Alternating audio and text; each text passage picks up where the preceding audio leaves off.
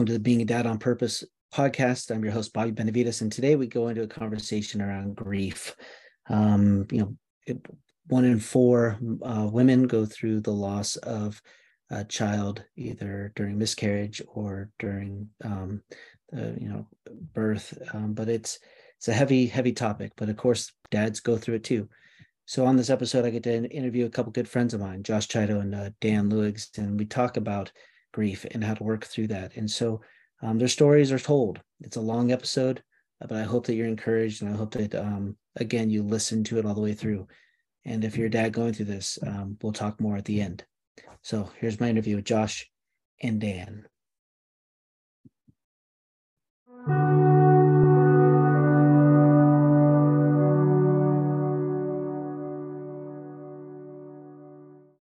Now, I appreciate you guys coming on and um, so it's a, you know, this is definitely not the easiest subject to talk about, but it's a subject nonetheless that I think a lot of dads need to hear about. And so, um, you know, grief, grief is a, is something that is a topic that again, not many dads are, are encouraged to talk about. Um, you know, it seems like we just kind of have to figure out how to work through it. Um, in my work as a fatherhood coordinator, some of the things that we see is that grief is a topic that's not researched enough uh, for dads. Um, how grief affects dads, how it works through the minds and their emotional state. You know, moms are definitely studied, obviously, because um, the you know they're directly hit by it. Uh, but sometimes dads just uh, have to figure it out. And so uh, I wanted to have you guys on to talk about this. Um, you know, I wanted you guys to share a little bit about your story, but then we're going to talk about um, grief from a from a man's perspective, from a dad's perspective. So again, uh, Josh, Dan, thank you for for joining me today. Sure. Yeah, excited to be here. Yeah. So um, again, Josh uh, Chiado and uh, Dan Luigs, uh, Dan uh, from St. Louis and Josh from uh, Grafton, uh, West Virginia. And so excited to have you guys on as we talk about this subject. So um, I'm actually going to ask Josh if you if you wouldn't mind just kind of starting off, just sharing a little bit about your story, and then uh, Dan, I'll have you do the same, and then we'll we'll go into uh, more stuff about that. Sure. Okay. Um, so uh, my wife and I, we uh, just recently moved to Grafton. We teach middle school music here. Um, absolutely love it. We love the area. So rewind back to 2014. Uh, my wife and I were married in 2007. Uh, just spent some time together, and then we finally decided it was the right time to start thinking of a family. Um, and we had been trying to conceive for a while with no luck. Um, we were actually starting to get to the point where we were th- thinking of seeing a medical professional. Maybe there was an issue, uh, something like that. So one day we were sitting in church and my wife leans over and she goes she goes we need to go to MedExpress. She goes i am just not feeling well at all. And she had she had not been feeling well for a few days prior to that. So after church we went up to MedExpress and um, i said do you want me to go in with you? She said no i'm just or actually i was in the waiting room and they took her back and she's like no I just wait here you know we just figured it was flu something like that you know that's all the symptoms she had. Um, we had like i said we had been trying at the time and any type of a home pregnancy, anything like that, were coming up negative uh, multiple times. And so she's back there for a while, and um, out of nowhere, the the nurse comes out and says, "You need to come back here." I'm not even thinking pregnancy at the time. I'm thinking, man, if she's got like some kind of a rare flu or something, and she's in trouble. And we go in there, and she's kind of standing in the back corner of the room, sort of crying, and uh, the test is right there, and she's like, you know, I'm, I'm pregnant, and I'm rejoicing. I was like, yes, finally, this is what we've been looking forward to, you know? Um, and so, you know, fast forward a few weeks, um, she had been having some issues that females typically have uh, with a miscarriage. And so um, we had went to our doctor here who a lot of people say God gives certain people certain jobs for a reason and our our OBGYN was in that position with us for a reason. He was just absolutely phenomenal through this whole process. Um, incredible bedside manner, incredible, um, just caring. Uh, that, that's like one of the best things I can think that really helped me and her. I think get through a lot of this. Um, you know, we went in, they did some ultrasounds. They the the heartbeat wasn't recognizable, and you know, we were just a few weeks into it, and they gave us the diagnosis that this is not viable anymore. Um, and we were both taking it pretty well. Um, and then, you know, the doctor told us that this is, you know, it's, it's done. It's kind of over with and it's going to have to pass on its own time. And I, that's kind of when it really hit both of us. Um, for me, it's one of those things where it's like, what do you do? Um, nothing I could do or say to my wife could help. Um, it felt like no matter, I mean, she obviously appreciated me being there and things like that. But uh, it's it's one of those things of, you know, I've I've I've been through a loss of a parent, grandparent, and uncle. This is just a totally different ball game, you know, and it's your flesh and blood that you're talking about. So, um, with a lot of I wouldn't say full on grief counseling, but through our church at the time, um, through some neighbors, we did find out that we had a lot more friends that have been through this. It's just, you know, it's obviously one of those things that doesn't get advertised, but it's it's it's one of those things that we realized we had a lot more in common with some of our uh, friends that we associated with through this. So it kind of, in a way, was a blessing because it brought us closer together. Um, but you know, fast forward a few months down the road, we tried again, and when we now have a six-year-old beautiful boy uh, Jonah, and uh, couldn't imagine life without him. It's it's just absolutely awesome. Well, thanks for thanks for sharing that story. It's a uh, it's heavy. Um, so Dan, want to share share a bit about your your story? Yeah, absolutely. Uh, so yeah, my name is Dan Luigs uh, from St. Louis, Missouri. So just regular regular guy, regular place my wife and I um, married, thought kids would come along uh, naturally, normally, and you know, always was afraid. Uh, afraid when you're younger, you hear the stories about people getting pregnant and uh, not planning on it, and uh, you know, we were married and intentionally excited about having children, and nothing happened for a really, really, really long time. And we talk to each other and said, seems like something's wrong. This sure seems like it should be easier. So we went and, uh, and talked to some doctors. Uh, you mentioned this already, Josh, that people, this is something that people just don't talk about. So we opened up to one of our closer friends and, uh, you know, similar age and everything. And they said, oh my goodness, like when you're younger, maybe this stuff just works like clockwork. But maybe when you're 30, you're, you know, in that range, maybe it doesn't. She goes, because all of our friends that are close to us have confided in us, they had trouble also in their 30s. Like, okay, I guess we should go to the doctor. So we went and saw their doctor. He was a standard medical doctor. Um, what I've found, we saw many, many, many, and spent lots of money with um, medications and different things like that. Uh, we intentionally stopped short of in vitro for various reasons, um, one of which I'm just against it. Um, but ultimately, we we were pregnant and excited, elated. Multiple tests. Finally got to the 12 week mark, and the doctors were like, "Hey, if we get you to 12 weeks, man, things are good." you can tell everybody at 12 weeks. Like, so we got to the 12 week appointment. It was like, the, oh man, that was like the greatest sound I ever heard in my life. We could clearly see the fetus on the image. However, this was also audio. And I could hear the heartbeat. It was amazing.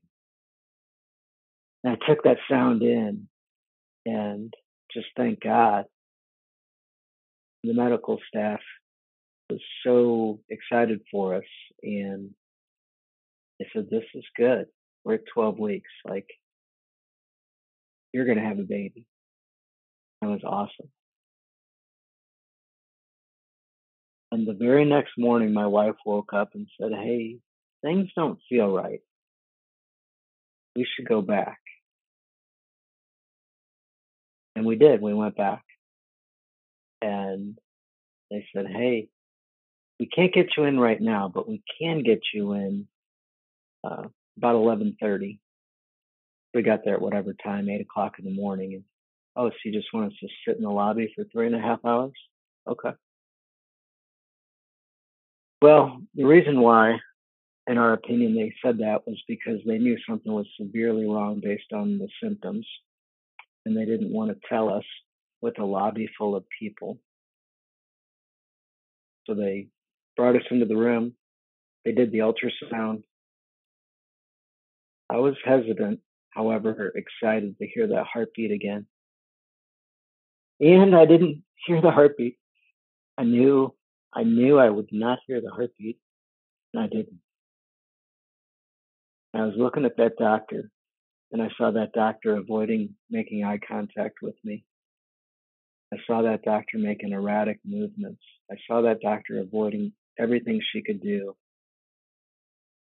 to tell us what myself and also my wife clearly knew. This didn't happen the way the previous day had happened.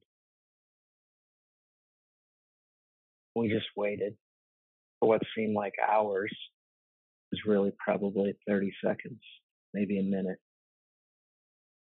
The doctor took a deep breath and she started to speak. I, mm, I may have interrupted her and said, That's it, right?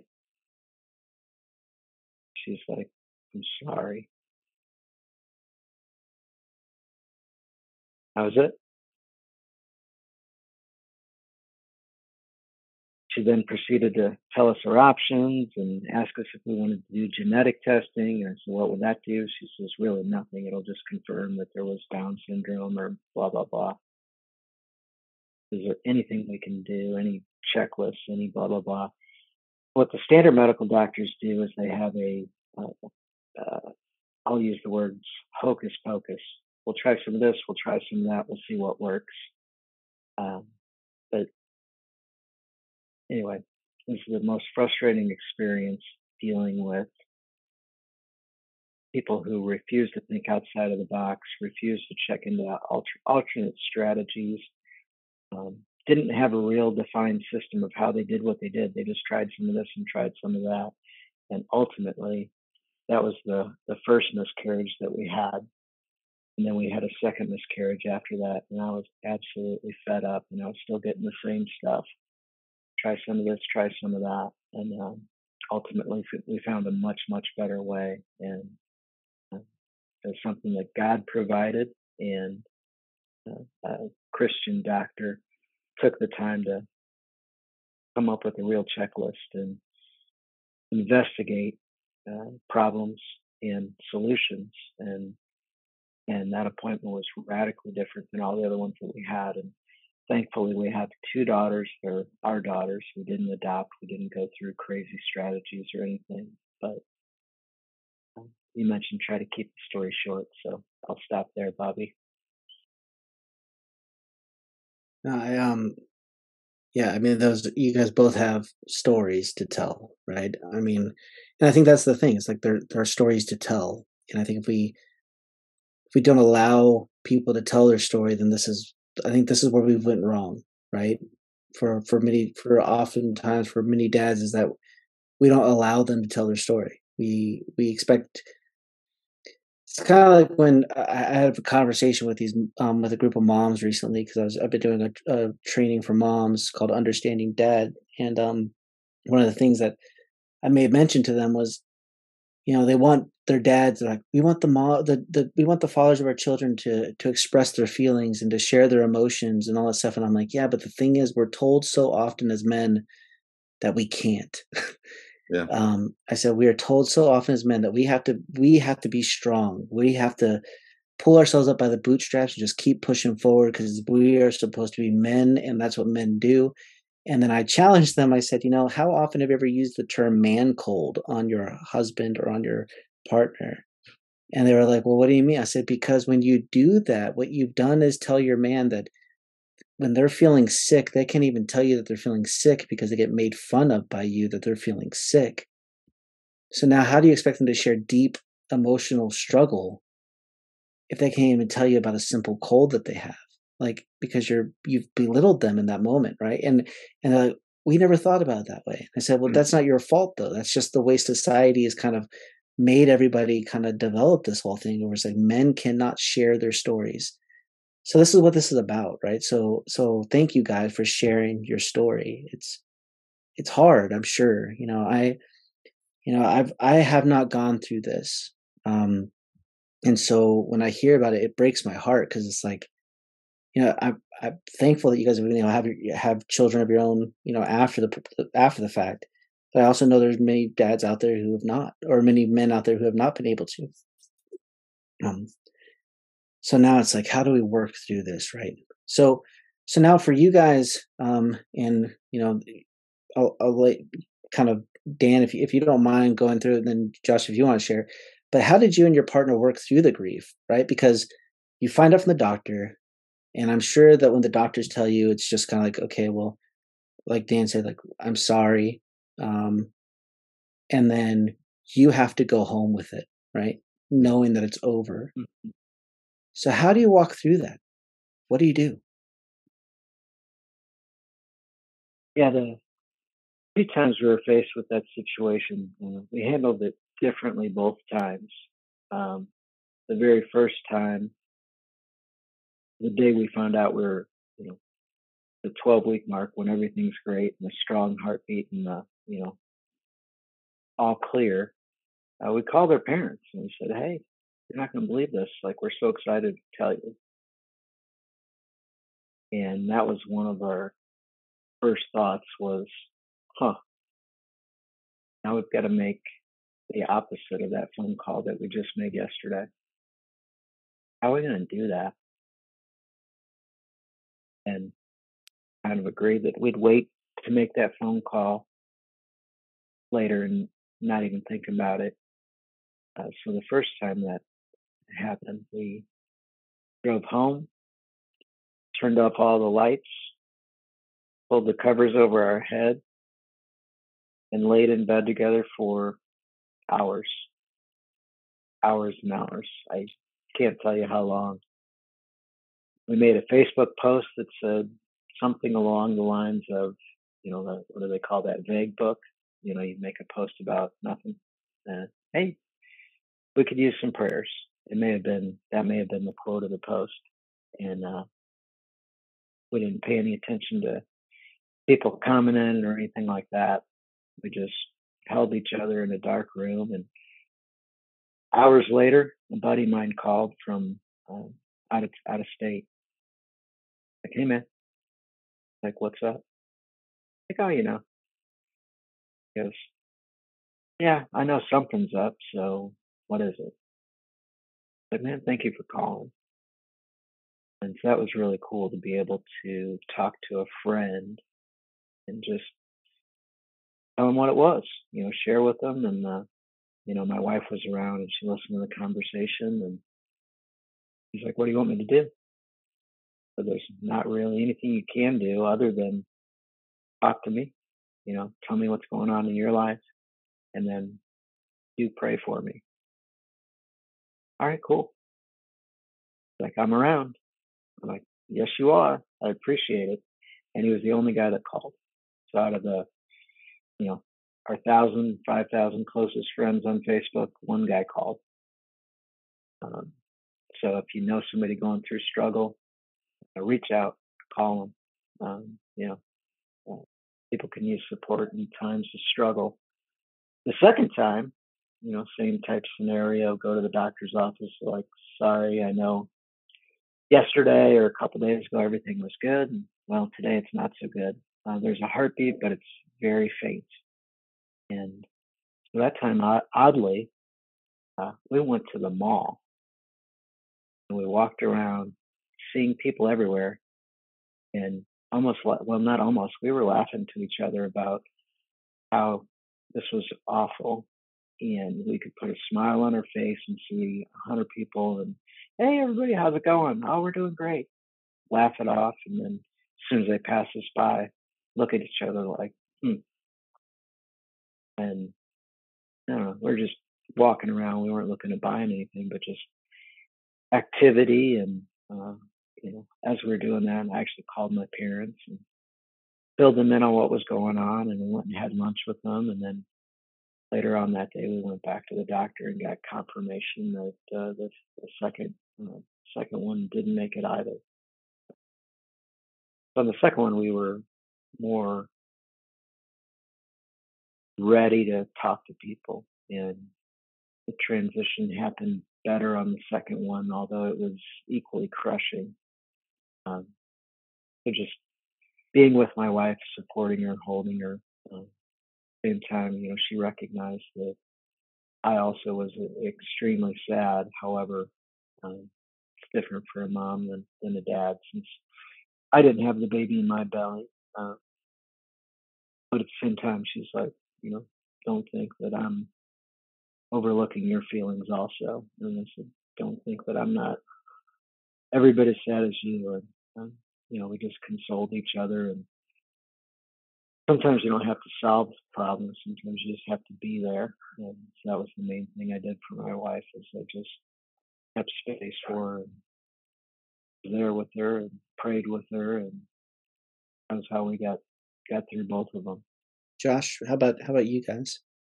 Sure. Um, so okay, kind of like you were already talking about, it's one of those things where you're at the doctor's, you know it's over, and like you said, you you have to kind of go home with this now, and you know what do you do? Um, you know, my wife and I, we went home, um, you know, in tears, kind of, you know, she and I are believers at the time, kind of questioning God, why is why why would this happen? Why would you give us something so joyful to take it away when we've been praying so hard and earnestly about this? Um, kind of waiting patiently and impatiently at the same time uh, for something like this to, to happen, and it does, and then it's in, in a blink of an eye, it's gone. It's gone. Um, it's one of those things to this day. I still don't have that answer. Um, I know people always say things happen for a reason. There's always a, a stronger purpose behind it. We may not know it in our lifetime. Um, it's it's something I, I, think about all the time. It's always in my, the back of my brain. Um, but my wife and I came home. Um, you know, of course, crying teary eyed the whole way there. Uh, and as a husband, uh, Dan, like you were talking about, it's it's one of those things like where I, I, like to fix things. I like to try to make things better. I like to, if she's hurting, I like to try to take care of her when she's sick. You know, I, I get her things while she's resting, and this is one of those things. I would just ask her, I say, "What can I do for you?" And she would just kind of throw her hands up. She's like, "There's nothing you can do." And that for me was one of the hardest, still is one of the hardest things. Is I have never ever felt anything or so pointless or useless in my life at that point. Um, I didn't feel like a good husband. I didn't feel like a like anything. You know, I I watched you know my dad raising me growing up, my brother, big strong, you know, guys raising their families, and it's just like I can't do that right now. So what do I do? Um, so one of the things with my wife is what got her through this, and I worked alongside her is at the time we were had been talking about the house that we were living in about remodeling some of the rooms. And she likes to garden we both do we like to work outside. So she says i have to make something beautiful. So we started working in the flower beds taking old shrubs out putting new shrubs in painting rooms um, things like that not to ignore the fact but that was what my wife had to do and me not knowing what to do i said this is how i can contribute to her be there with her and help her make things beautiful. Um, so to me, that was our biggest way to get through the grief. Um, yes, we did talk about it. We sat and cried many tears on it. There was one time we were on the couch and I think she cried so hard on my shoulder, my shirt was just soaked. Um, I, I, was like, I have to get a new shirt on, you know. Um, to this day, it, it's one of those things where I'm always going to be questioning it. Why? um, for friends of ours that we found out through this that have been through that same thing. You know, Dan, for you, never meeting you, just hearing your voice, it, it's one of those things. Now I, I pray about. And I ask why, why, why do things like this happen? And sadly, those are the things we'll never get answers to on this on this side of the earth. Um, but that was our main way of getting through with it. And like you said, Dan, we kind of made a, a, a post about it. We were not far long enough to know the sex of of our of our kid, um, so we gave him the name Benjamin Hope. Um, Benjamin, son of my sorrows, hope for the hope of another one. So, um, oh, wow. that that kind of helped us is to it, it kind of helped us, but also I think for me made it harder because it was more personal. Like our, our, our child had a name then, you know. Sorry, I'm getting kind of teary eyed talking about it, but uh, um, that that to me, uh, I think is what got us through it a lot. Is just doing things around the house together. We could talk about it. Um, we had uh, the message off Sirius XM, you know, blasting out loud.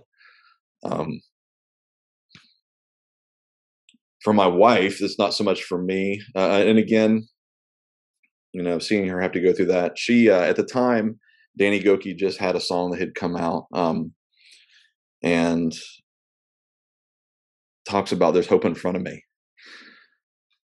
Give me a sec.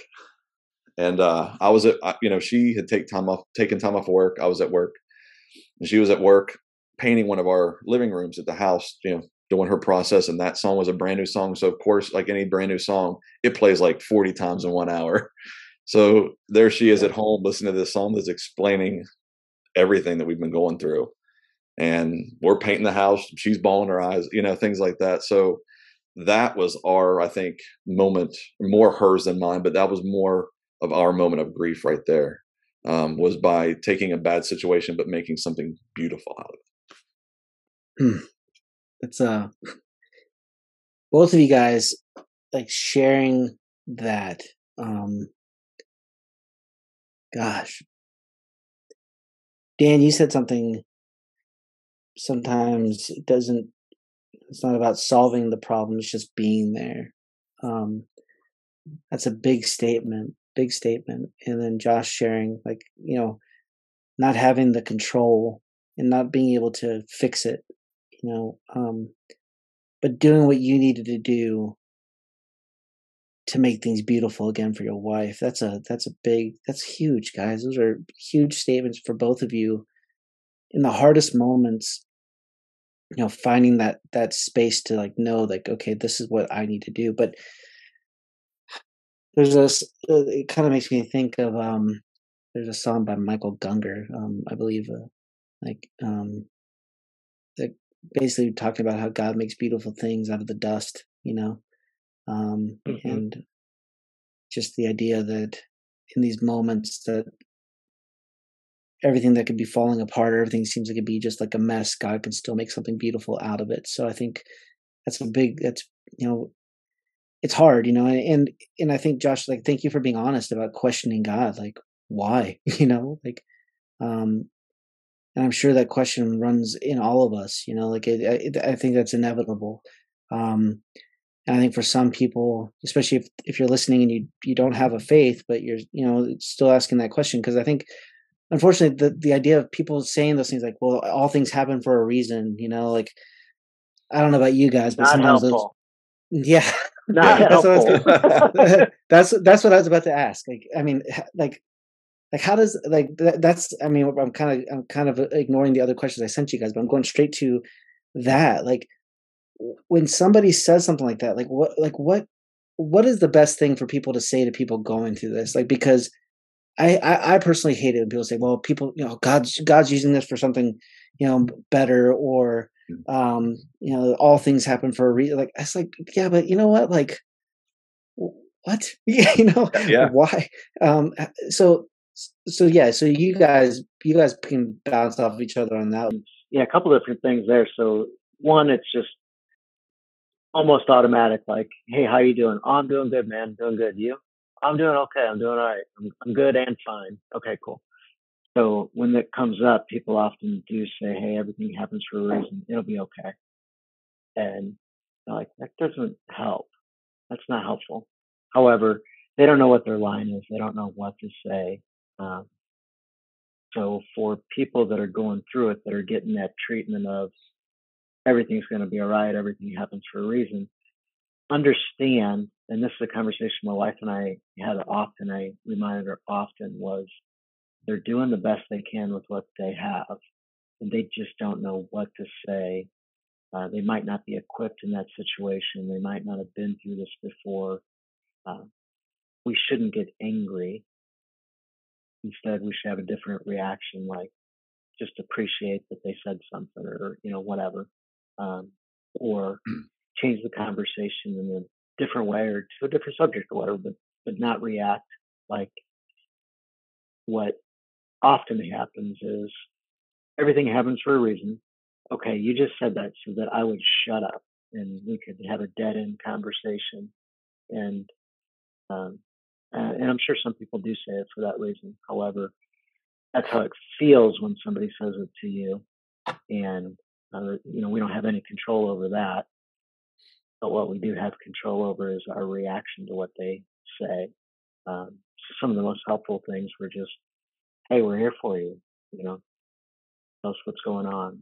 Hey, we love you. Hey, we support you. Um, you know, can I give you a hug? Can I can I pray for you? So some of the coolest things were when guys stopped on the spot and literally prayed for us and prayed over us right there. Like that is so powerful. Yeah, I, I you know I agree with you, Dan. I, I think a lot of times people that's kind of like their go-to line because they don't they don't know what to say or how to even address that situation. Um, I know for me, I had a lot of people after we made that Facebook post that would just message me, and the the things I appreciated is just uh, I had a couple of my friends that said, you know, hey man, I, I, just read your post. I have no idea what that is even remotely close to or what that is even like. I, am sure it's something undescribable. But they're just like, I don't know what to say, but if you need to talk or vent or whatever, I'm here to listen. I think that was the big thing. They didn't want to talk. They just wanted to maybe listen. So you could, you know, vent your frustrations, um, your struggles, whatever that is. That to me meant more than someone trying to tell me you know, something like that. Like, well, things will be okay. Well, what if they're not okay? That type of deal. And you know, and Dan, in your situation, man, um, I feel bad that you had to go through this twice. Like, it's one yeah. of those things. You know, it's it's like people say, well, it'll be okay. Well, in your situation, it wasn't okay the next time. You know, so it, it's it's one of those things where again, yes, you you, you kind of you appreciate them saying something, but deep down in your gut, you're going, that's not helping. You know, um, but you know, like you said, I agree. Yes, it's. I think it's just important that they do reach out and they do say something. But this is one of those situations, which is why we're having this podcast that people don't talk about it. They don't know how do you address this. How how do how do you talk to your best friend that just went through this? You know, they've been your best friend since you know the fourth grade. You're both thirty some years old, and you have no clue how to talk about this. Um, so, I mean, it, it, it's a struggle. But to me, it was it was more important for the people that reached out to me that just said, Hey, if you need a listening ear, I'm here. You know how to get a hold of me. Here's my number. We can FaceTime, you know, we can get a go get a cup of coffee or something like that. Um, that to me, I think meant more than anything than someone just saying, well, we, we you can't say we've all been through it, but you know what I'm saying? Like there's there's a a bigger plan, which as a believer, yes, deep down in my gut, I know there is. I know there is. But at that moment, you're just like, that's that's not what I need to hear, you know. Um, and maybe it's just that that inside of us saying we need to fix this and we can't. Something's broken. We know something has rocked our world. We there's there's no fix here to it. So, um, yeah, I I think for me it's it is appreciative to say something, but in my um my my side of the story it was more important for people just to reach out to me and say i'm i'm sorry you're going through this i had one of my friends um he just I, I can I think I still have his message saved on Facebook that when he messaged me, he was like, he was like, buddy, he goes, I am so sorry. He said, my heart is literally breaking for you right now. And that was just huge for someone that uh, I've been, you know, went to college with him and uh, for him just to reach out and just be like, I'm so sorry. I don't know what to say, but just know my heart is breaking for you. Um, and then he was just like, if you need to talk, just let me know. And um, that to me was more important than someone coming up and, you know, patting me on the back, give me a hug and sending me on my way was just listening, uh, listen to the vent, the frustration, the, the joy, just, you know, things like that. And then of course that branched off into other conversations that were better. It wasn't so much, you know, sorrow.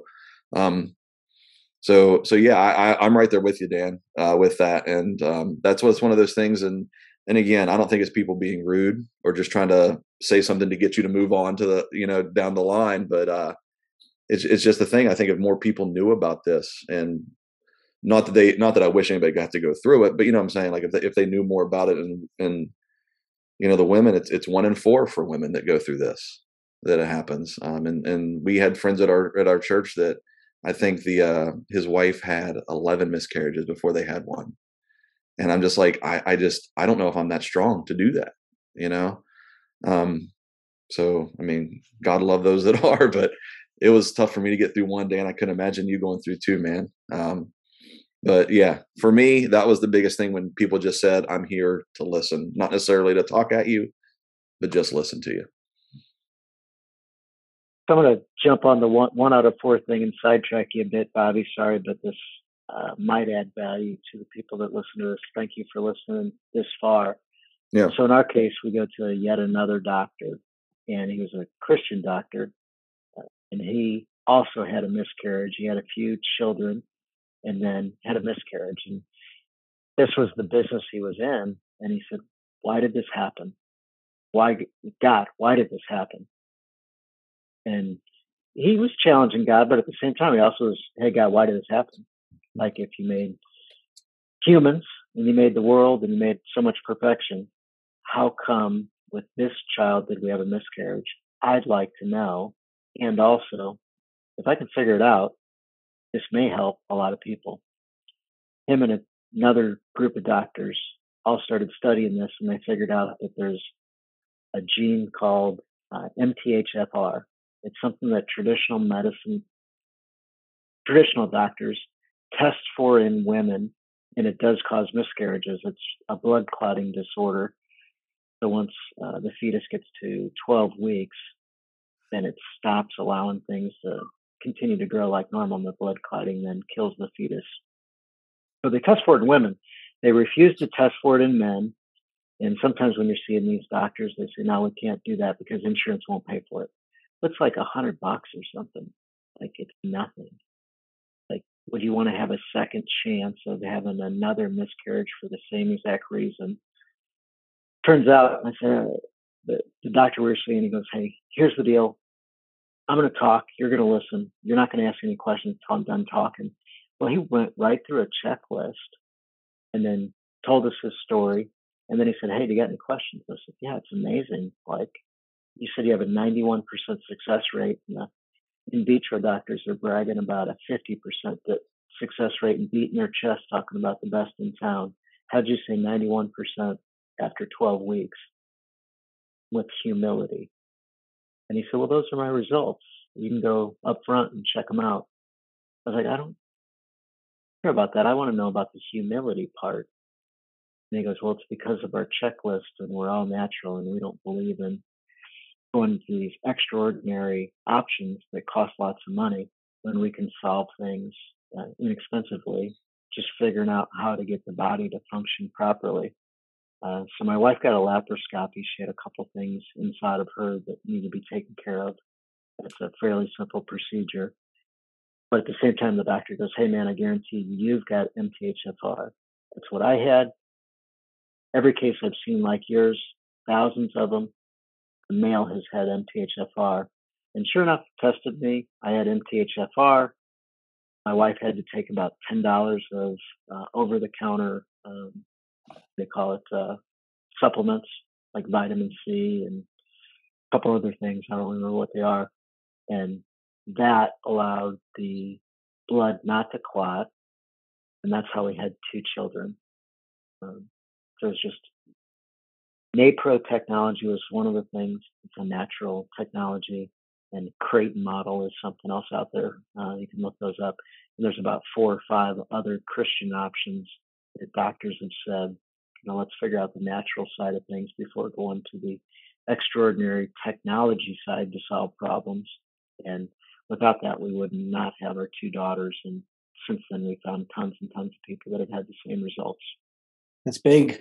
Yeah, I think that's uh that's good for you know for people to hear. I think yeah to know that there's options out there to help you walk through the process. I think that's good. I think um you know grief is hard, man, and especially as men, you know like talking from the man's perspective you know like um you know we i don't know about you guys but i really wasn't taught to handle grief well um i wasn't taught to to to cry um at least not openly like i was like I can go run away in my room and cry, but I couldn't do it openly because if I did, then I was called names or I was told I was uh, just wasn't acting like a big boy, you know. Um, now, granted, you stub your toe, it's like okay, come on now, just like it's okay, but you know, hurting yourself significantly or, or having some significant loss, like you were just told to kind of move through it, you know.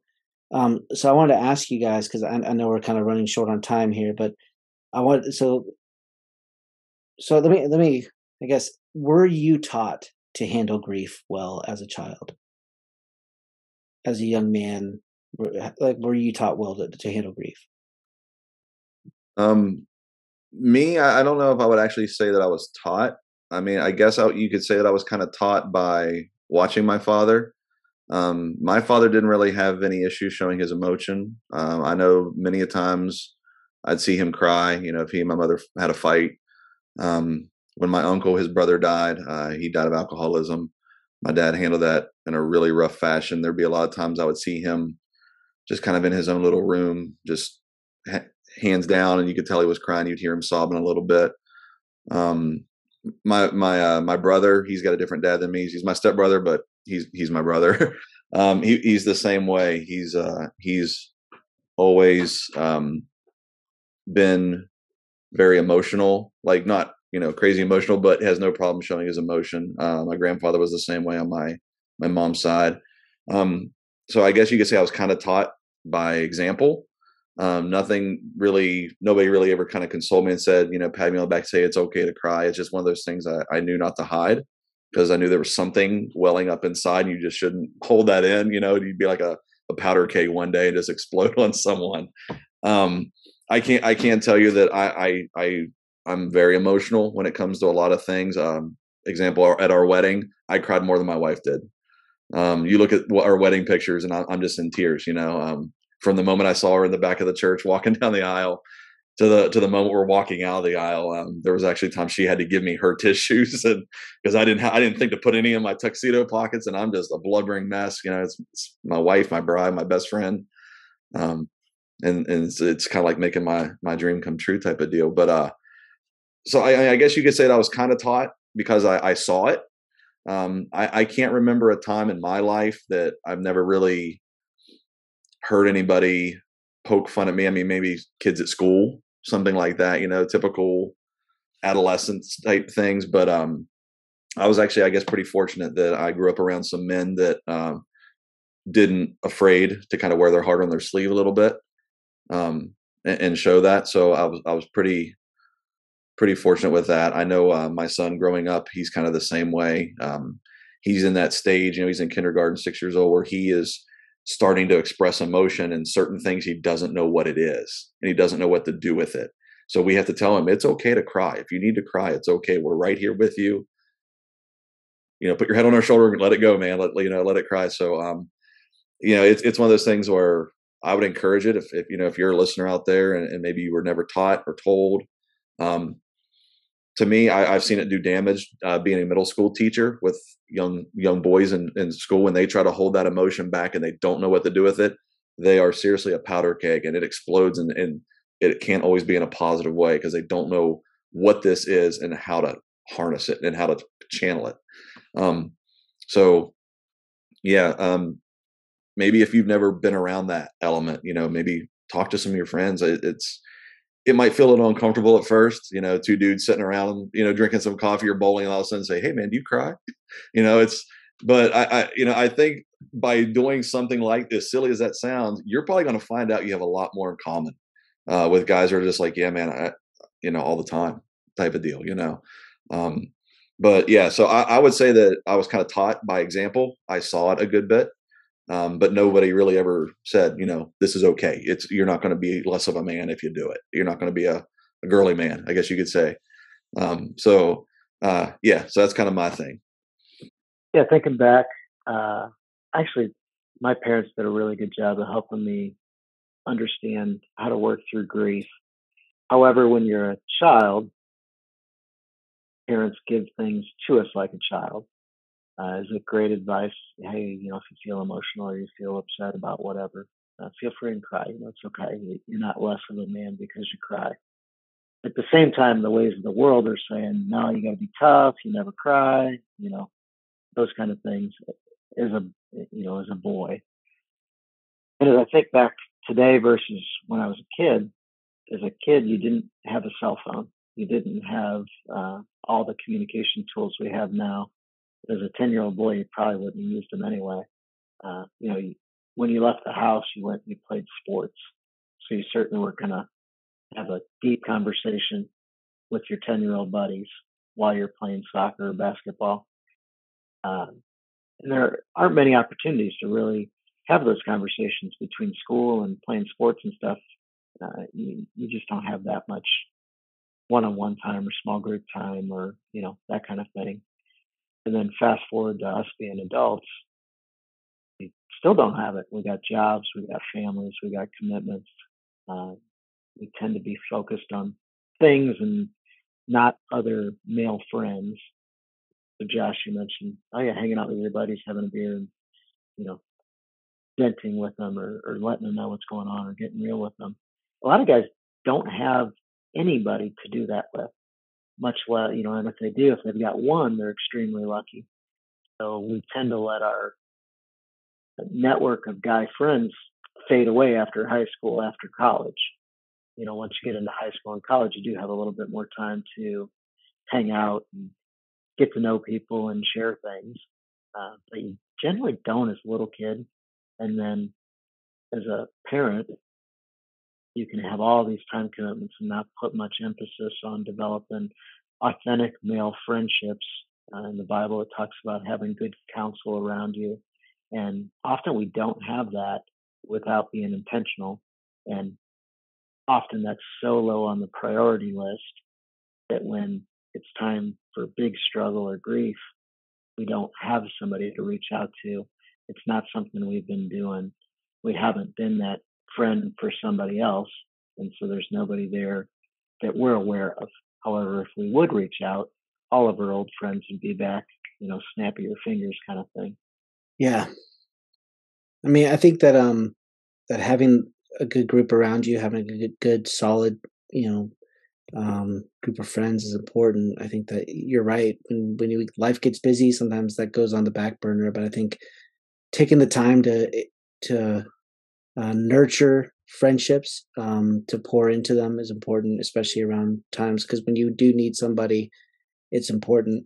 Um, you know, one of the things that I think that I want to wrap up with, you know, like if you were, so you know, Josh, you kind of touched on it, but like if you were to tell a dad who is grieving, um, you know, like, hey, you know, you want to tell them, listen, we're here, we're, we're here to support you, but at the same time, you know, they don't know how to share. You know, they don't know what to do. They don't know what to do with their partner. They don't know what to do with themselves. What would you say to them? Maybe one, two things. What would you say to them to encourage them to to work through the process? Um, I'll go ahead and ask Dan, like if you if you wouldn't mind starting that off. Yeah. So uh, one, just finding the person to say something to. So um, I heard John O'Leary kind of talk about working through difficult stuff. Why me? God, why me? And flip that around a little bit. And God, why me?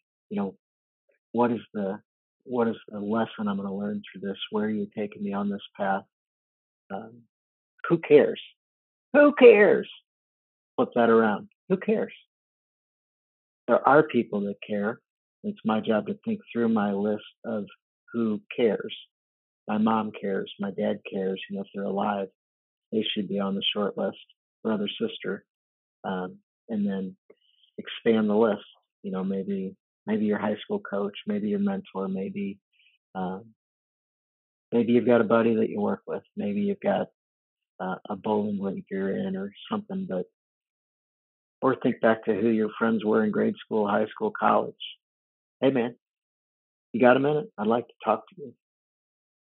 I don't have a minute right now, but I do in 30 minutes. You know, and, and it goes from there. So having the confidence that people do care about you, and if you ask yourself genuinely, who cares? There's a lot of people that'll be on that list uh, take a deep breath, calm down, and think through proactive, positive things as opposed to defeating small things. So um, there's some questions I ask. Is it kind? Is it true? Is it helpful? And I add another one. Is it loving? And I filter that through. And if that thought doesn't go through that process, one, I'm not allowed to say it to other people.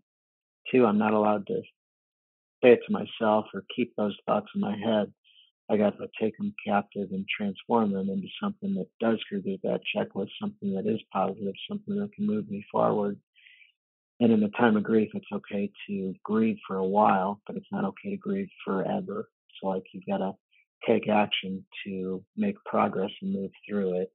Um, the seven levels of grief are a, a, great place to start. So, when you start feeling those different emotions that come in waves and you move through the levels and you go backwards and forwards. So, it's not a systematic way. You go forwards and backwards as you go through it.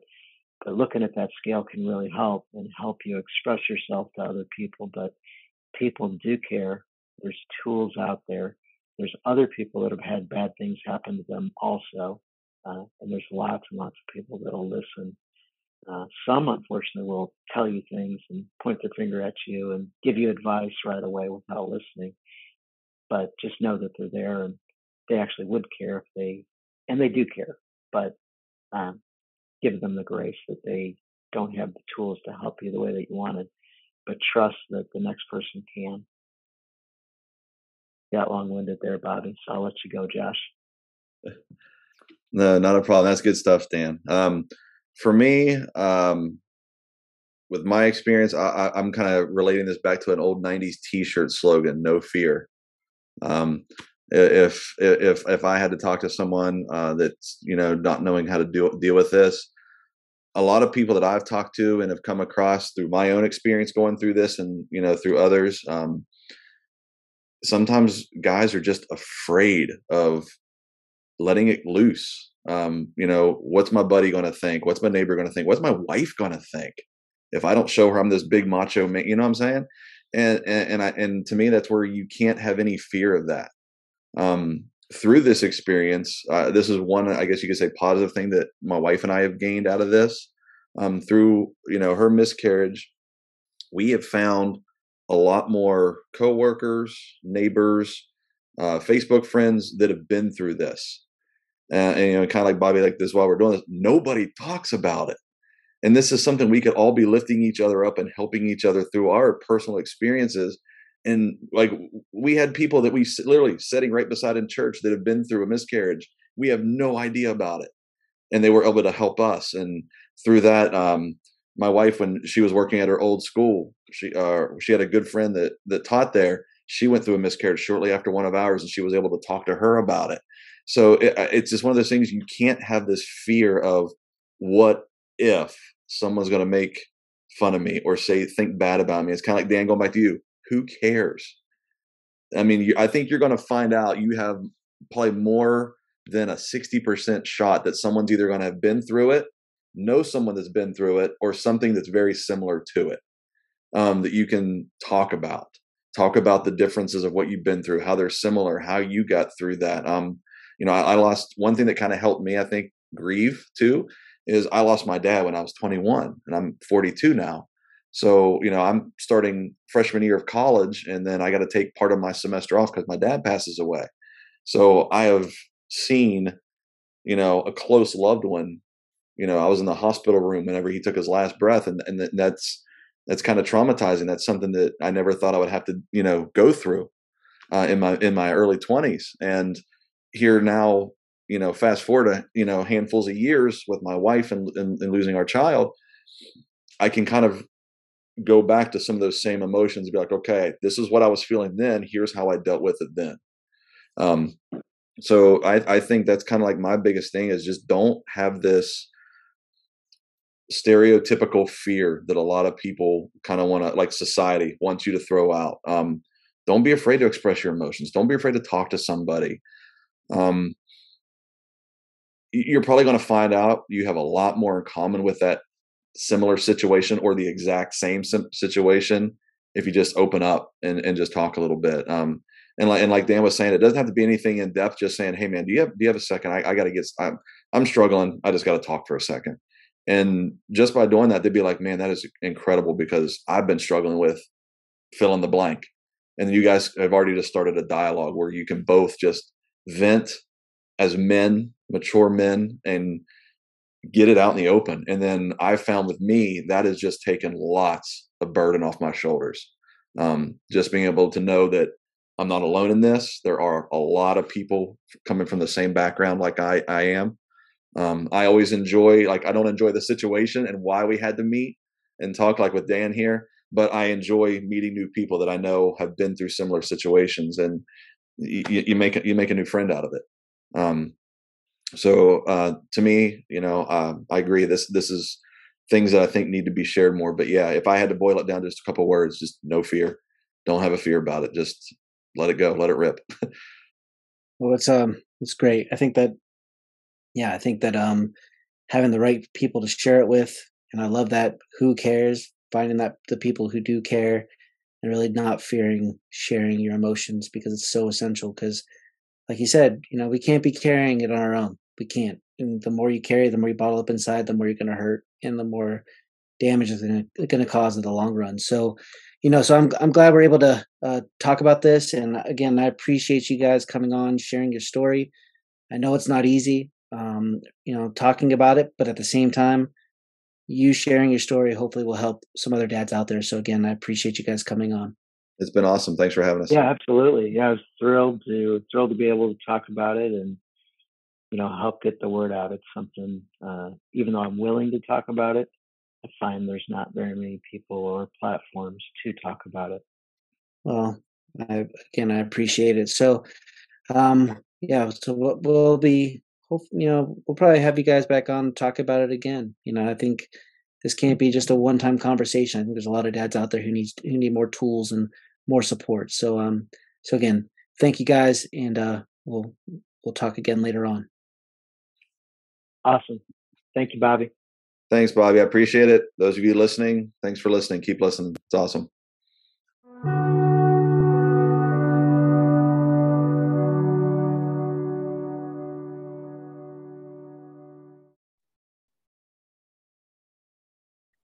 So that was my um, interview with Josh and Dan. Um, two good guys with great stories to tell. I'm sad, but great stories. They grew from it. They share their story. They they were able to grieve and they're still grieving, you can tell, but they found a good, healthy way to work through it. Um, dads, if you're out there and you haven't been able to grieve well, please find a group to talk to. If you want to talk to me, reach out. I'd love to chat with you. I'd love to be a support to you. Um, if you want to talk to Josh and Dan, um, you know, I'm sure that they'd be willing to talk to you too. I can get you connected to them. Um, but don't don't hesitate to share. This is an, a time for you to be honest, for you to be real. It's healthier when you can relieve your stress and relieve the pain. Find a group of people, find something to do. Support your partner, but find support for yourself. You need it. You can't do this alone. As Josh shared, no fear. Share away. As Dan said, look, sometimes you can't fix it. You just need to be there but also it's important to find a good group of counsel to support you. So, with that, I encourage you, please do it because, as we say at the end of every podcast, where it's not about being the best dad in the world because it's not possible. It's about being the best dad to your child right now. And sometimes grieving openly, honestly, will make you be the best dad right now. So, with that, Thank you again for listening to Being a Dad on Purpose. If you like what you hear, please subscribe, uh, share, um, comment, all that stuff, because it's important for us to get our, our podcast out there. Um, and uh, again, if you'd like to connect, please, my email's in the show notes. Um, you can do that. All right. Well, with that, we'll talk to you next episode. Bye.